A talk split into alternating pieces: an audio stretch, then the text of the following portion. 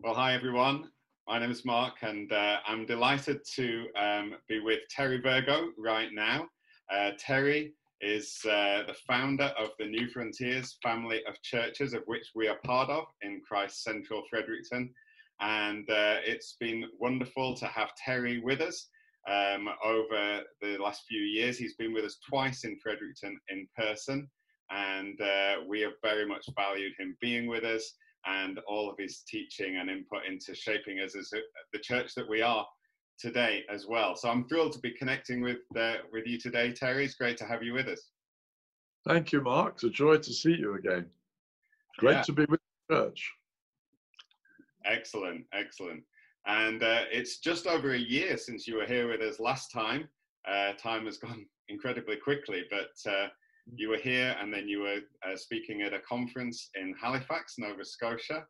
And uh, it was great to have you with us for a whole weekend speaking about the, uh, the Holy Spirit, the filling of the Spirit, uh, just all that God has for us uh, in that. And the world's changed a lot since then, I, uh, I guess, hasn't it? Sure has. Yeah. So I just wondered um, if we could just ask you a few questions um, just about your reflections really on the current situation, reflections on who we are as the church, how we live out um, being the people of God uh, at this time, and uh, also around what we might be praying into at this time as well. Um, so, why don't we start with uh, thinking about uh, the topic that you're speaking on last week? Because uh, just as we're recording this, it's just coming up to Pentecost Sunday, this coming Sunday. Uh, that's a special time when we focus on the Holy Spirit and we remember the, uh, the, the, filling of the Spirit the first time uh, with the apostles on the day of Pentecost. I just wonder what you what your thoughts are about um, how we can go on being filled with the Spirit. The Ephesians 5:18 talks about being filled with the Spirit on an ongoing basis. What, what does that mean for us practically when we're in a time like this when many of us might be isolated, do you think? Yeah, thank you, Mark. I think that the coming upon of the Spirit was uh, incredibly life changing for those apostles.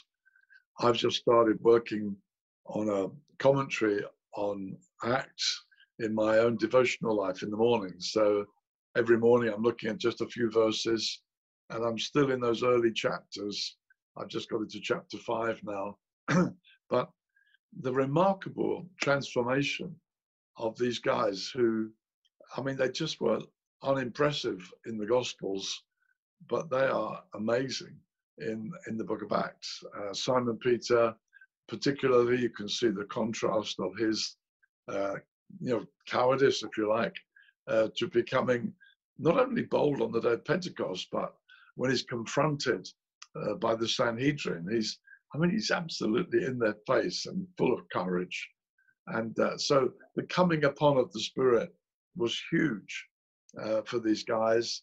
And I, I believe it is for us, and we want to keep on maintaining our life in the Spirit, uh, which I believe is what you're asking me about. I think for me, I remember the dramatic experience of first being filled with the Spirit. I, I was seeking the Holy Spirit because I wanted to be a witness. That was where I felt so inadequate. And the coming upon of the Spirit and then laying hands on a few other people, it meant a whole gang of young people in the church got filled with the Spirit. And uh, we moved out onto the streets and I preached in the open air, something I would have I would have never dreamed possible before. So it was life changing. And the thing that surprised me and I wasn't anticipating was a new desire to worship and the greater sense of the intimacy of God being with me and with us. So when we gathered, uh, there was this new appetite to worship, uh, which was beautiful. Uh, I think for the ongoing filling of the Spirit, it's in that kind of context that you get in Ephesians chapter 5 be being filled with the Spirit. It's a present continuous, as they call it um, is something that keeps on happening. Be being filled with the Spirit, speaking to one another or to yourselves in psalms and hymns and spiritual songs, making melody with all your heart to the Lord. And I think probably that is meant for the church together. And I think it's when we're together we do experience the presence of the Spirit. But I also think we can take that uh, to ourselves individually. So for me, uh, on a daily basis, to be honest, I do sing and make melody to the Lord. I do sing with hymns and songs and spiritual songs. I, I, I sing old hymns. I sing recent songs. I sing in tongues. I sing in the Spirit. Uh, and I find that in doing that, I do sense the presence of the Spirit afresh. And I take that to be um, the way that I maintain this walk in the Spirit. Uh, in the Old Testament, there's a verse that says, Spring up, O well, sing to it. And uh, the Bible says we have within us, when we come and drink, we have within us a well of water. Uh, Jesus speaking to the woman at the well um, in John 4 said, If you knew the gift of God, if you knew who was speaking to you, you'd ask, and he would give you not a drink, but he will give you a well. And she said, Oh, that's great. I wouldn't have to keep coming to this well. And although it was a confused conversation, she's aware I'm getting something that goes with me. Uh, and so I think we, we, we have this, uh, the Holy Spirit is with us, but I believe we can be refreshed in the Spirit. We can drink, uh, uh, sing praise to the Lord. And I think that's our portion. And at the moment, when we're not physically together, then it's something, yeah, let's make sure we're making time for that on our own. I find singing some of the worship songs, I find one song reminds me of another. And the very content of the songs, uh, which tell me of his love, I find it refreshes and renews me. Oh, that, that's excellent, Terry. That's that's that's really good. Um, I mean, I've heard some of your online reflections that you've um, been doing, and I know a number of people have uh, really appreciated those uh, that you've been putting out on Facebook and social media um, most days. Uh, just little five minute um, reflections or encouragements. They've been ever so helpful. And uh, in one of those, I, I remember you talking about um, praying and really just feeling this was a time uh, to, to really call on God um, and, and for revival, really. Um, I don't know if that's something that you can just expand on a little bit and, and maybe even explain what you mean by calling on God for revival. I know the words sometimes have different meanings uh, in different contexts. So it would be great for you to just expand on what you think by that. Yes, of course, Mark. I think that, as you say, revival, we lived in the States for a few years and people were there talk about we're going to have a revival, which meant they were going to have some evangelistic meetings, which is great. Um, but I think the, the kind of classic, from an English perspective, the, the classic um, description of a revival would be something, to be honest, that tends to start in the church, very often with a, a, a new desire to pray, a real awareness we need God more. Uh, and so people start asking that God will visit. And some another word might be a visitation, uh, an awakening.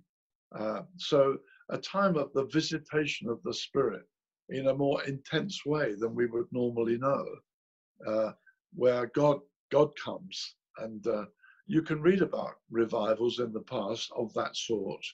I mean, the classic would be the Wesleyan revival, where England was in a very sorry state, morally, uh, economically, and certainly spiritually. Uh, everything was in a very, very bad way. I have a book called England Before and After Wesley by a man called Wesley Bready. And uh, it's a detailed study of how, first of all, revival happened with thousands being saved and new churches getting started.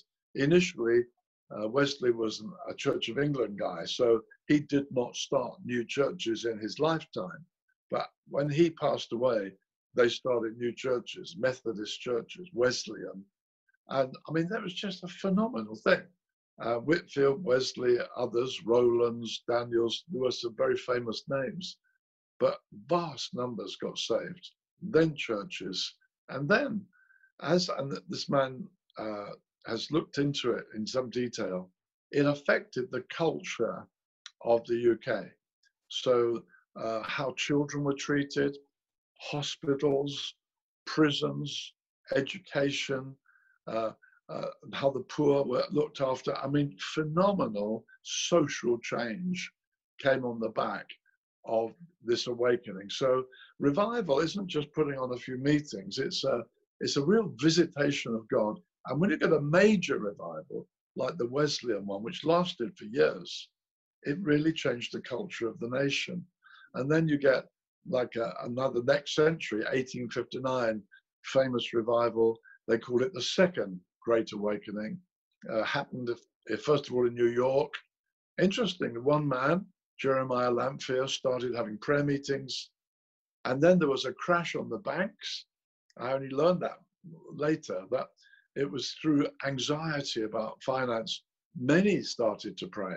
And in the end, there were tens of thousands praying every lunchtime in New York. Churches opened every lunchtime, and uh, and then God came, and uh, a million people got saved over the next couple of years.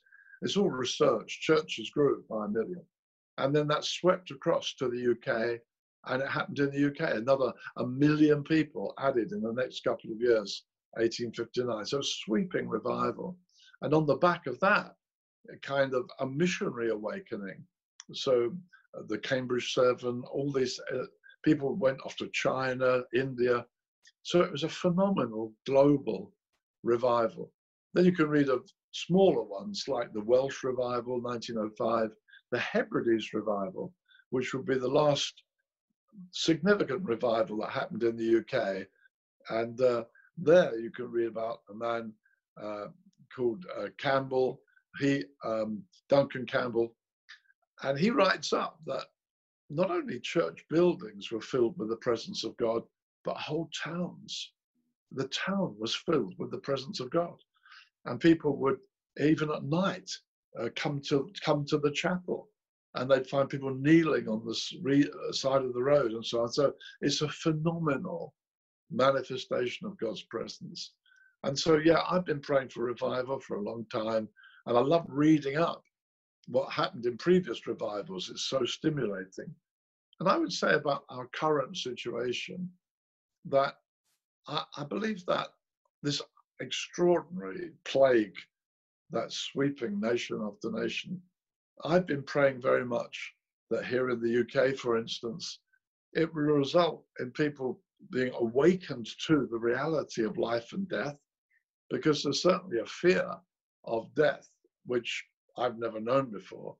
Um, people are scared and they're thinking about it. And, uh, and also a humbling because we've been so arrogant, so self assured. Uh, money has been not bad. People plan for their holidays. They, they know that, I mean, there are poor people, but generally speaking, the nation has become pretty well off and independent.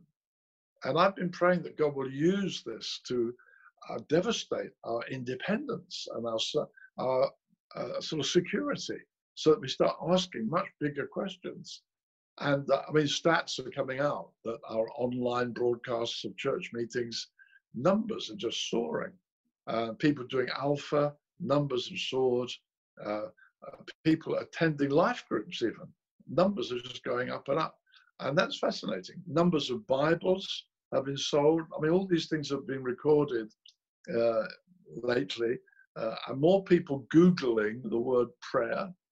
Uh, and so, yeah, there's an awareness. Now, I'm not calling it revival, but I would love to believe that it was some kind of prelude uh, to God coming and that was softening the hearts of people. And we've certainly had prophetic words to encourage us to believe for revival. I've never uh, felt happy to say it was going to happen this year and live brinkmanship. I know some have done that over the years where they said we're having meetings every night, it's going to come any moment. And I don't think we're meant to live with a kind of brinkmanship. You carry on, you do what you can, you witness, you evangelize, you build the church, and you pray. And we pray that God will come and do this wonderful work of revival. But meanwhile, we get on with it. And uh, we don't put all our eggs in one basket in that sense. But I do, I'm setting aside more time praying for revival daily that God will come. No, that's very good, Terry, and it's a great encouragement to us to to keep on pressing in and um, and, and we've found similar things to what you've just been talking about. We're running an online alpha now, and uh, we found the same. People are very open and very quickly wanting to talk about some of these questions. We, we set it mm. up within a week and, and quickly got a good number of people wanting to sign up. And similarly with life groups, um, more people involved in those. Um, it, you know, it, it's certainly been a time when when our, our priorities have been uh, refocused and we've been finding out each of us what, what our lives are really built upon. And I, I think there's been questions that in, in different people uh, as we've gone through this process. Um, just as you were talking there about God using the time, it just the, the verse struck me from Genesis. Um, I think it's chapter 50, where Joseph is, uh, is, is talking to his brothers, and he says, um, obviously he's been through a terrible time as Joseph, and and then they come to him and and he he says, look, God, you know, God meant this for good. You intended it for evil, but God meant it for for good. And uh, so I don't know if you've got any co- comments into this. Some people have been asking about is this is this something that's from God? Surely this isn't a good thing. Um, is God using this? Is He just turning it around, or is it is he in charge of, of the whole thing? I don't know if you've got any thoughts on on that big question.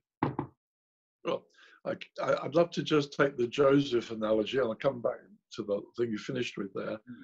Uh, many years ago, at uh, one of our early Bible weeks, I felt God brought the, the, the story of Joseph strongly to me, and I preached on Joseph, I think, for four nights, and and I felt he was he was like a charismatic uh, he saw visions and dreamed dreams. And uh, when we started, I think probably we were pretty adolescent, like Joseph was. He wasn't too smart, uh, but he was authentic. And uh, his brothers couldn't handle him and threw him out.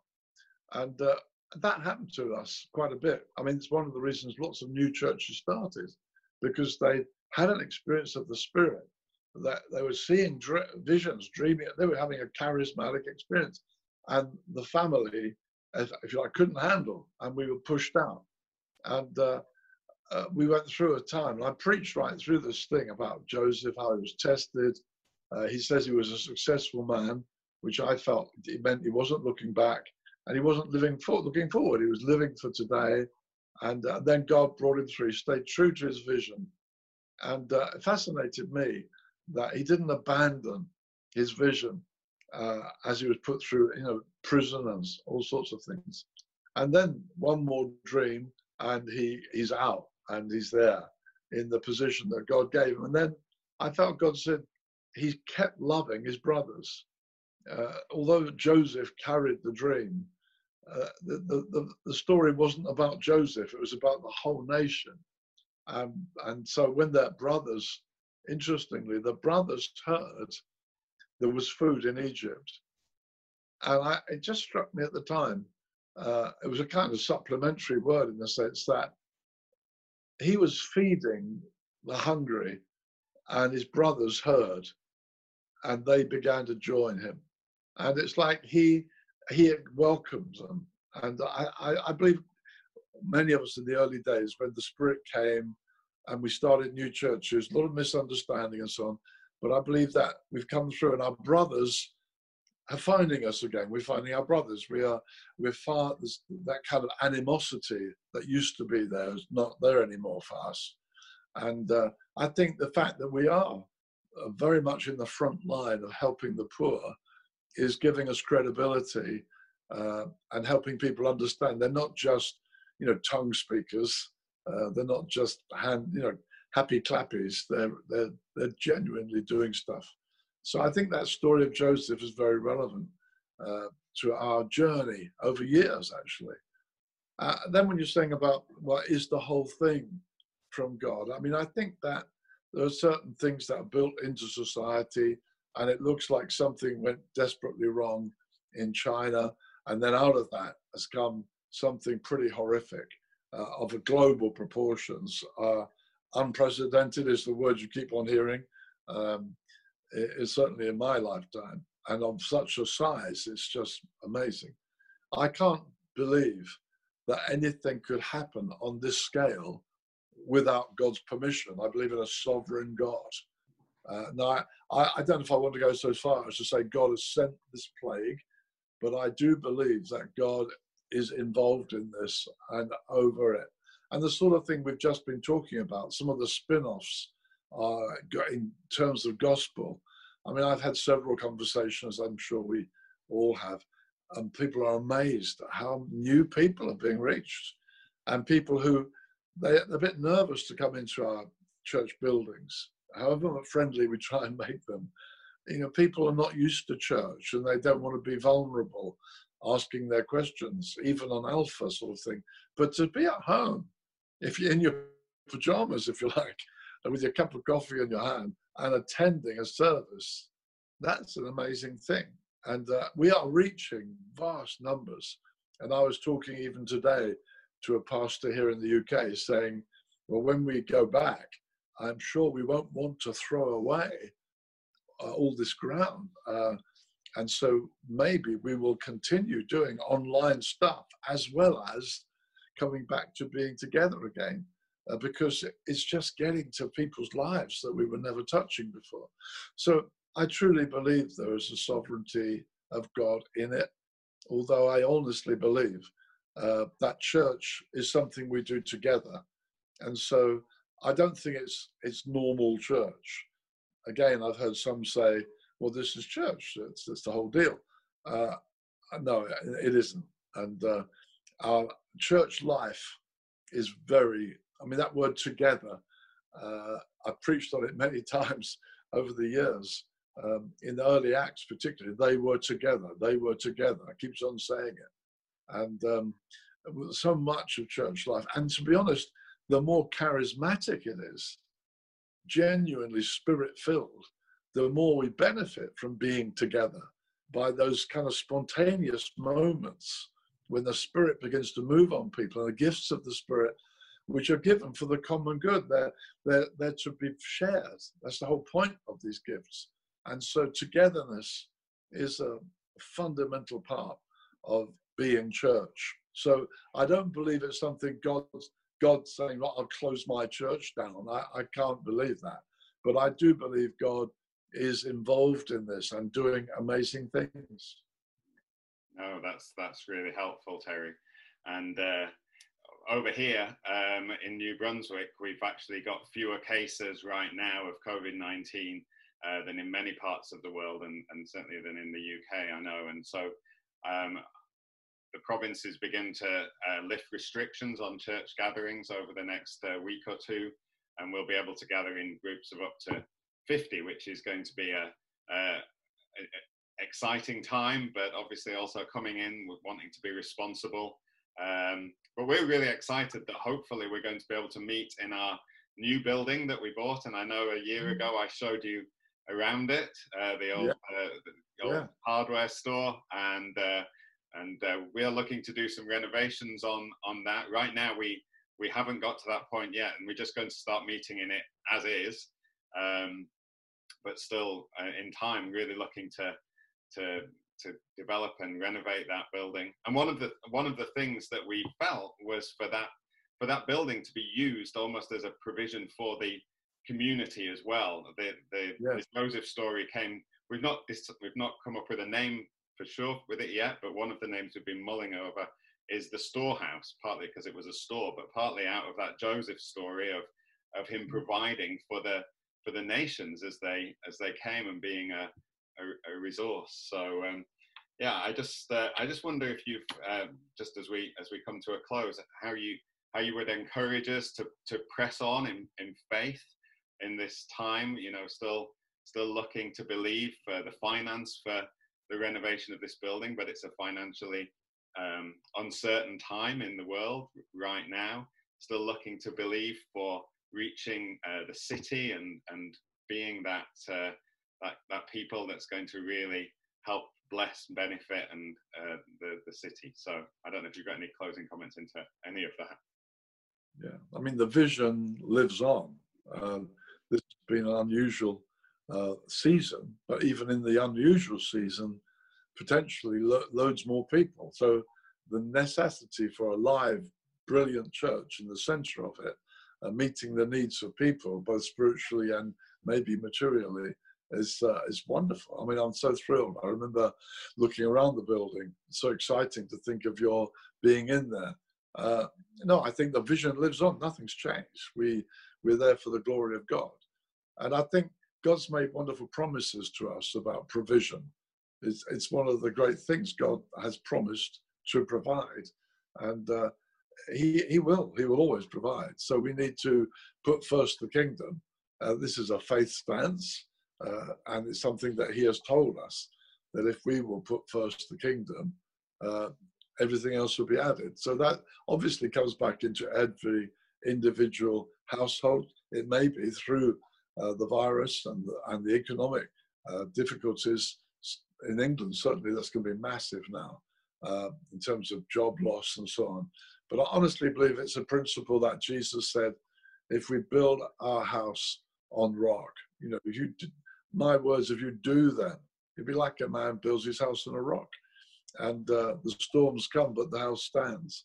And, you know, some of these words that Jesus gave us about worshipping God, not worshipping mammon. In other words, you don't put your trust. Mammon kind of tries to make the same offers. I'll provide security. I'll look after you. You know, I'll be there for you. That's what mammon is saying. But actually, it's a copy of what God says. God says, I'll be there for you, I'll provide for you. And I think it's important for us to keep trusting Him, uh, believing Him, uh, and giving towards the advance of the gospel, uh, which for you obviously is uh, together with getting the building functioning and the church uh, blossoming in there. So, no, nothing changes there. We keep believing God, we keep pressing on. Yeah, that's excellent. You know, God, that's good. God's not been taken by surprise by any of this, as you said. So he's, uh, we can keep believing His word and keep believing what He's given us. Terry, I don't know if there's anything else that you'd just like to say or share with us just before we close. Um, and if not, maybe you could pray for us just at the end. Sure. Well, Mark, it's been just a joy to see your face, hear your voice, and communicate by this means to the church. I've got very happy memories of being with you all, and uh, it's just a joy to think I'm communicating with you here from my home uh, here in the UK. And uh, amazing, these modern means of communication. Let me just pray for you as we conclude. Father, I thank you so much for raising up this church. I thank you for gathering your people. I thank you for the worship of Jesus that takes place there, the gospel that's ringing out from there. This community, you said, is a city on a hill. It cannot be hid. So, Lord, I'm praying that you will continue blessing, pouring out your Holy Spirit, knit the people together in love, gentleness, openness to one another. Let gifts of the Holy Spirit flood them, Lord. At this Pentecost time, we pray, please keep pouring out your Holy Spirit upon this glorious church. Lord, be glorified across Fredericton and beyond. Give us a voice across the nation. Let your name be exalted, Lord. Thank you so much for your commitment to us. We give you praise in Jesus' name. Amen. Amen. Amen. Well, thank you so much, Terry. It's been great to have you with us, and we hope at some point in the near future to see you here in person. Uh, but uh, if that doesn't happen, uh, we'll continue to be encouraged by you and we'll continue to pray for you and for Wendy as well. Thank you. Thanks so much. I hope you enjoy the videos in the morning.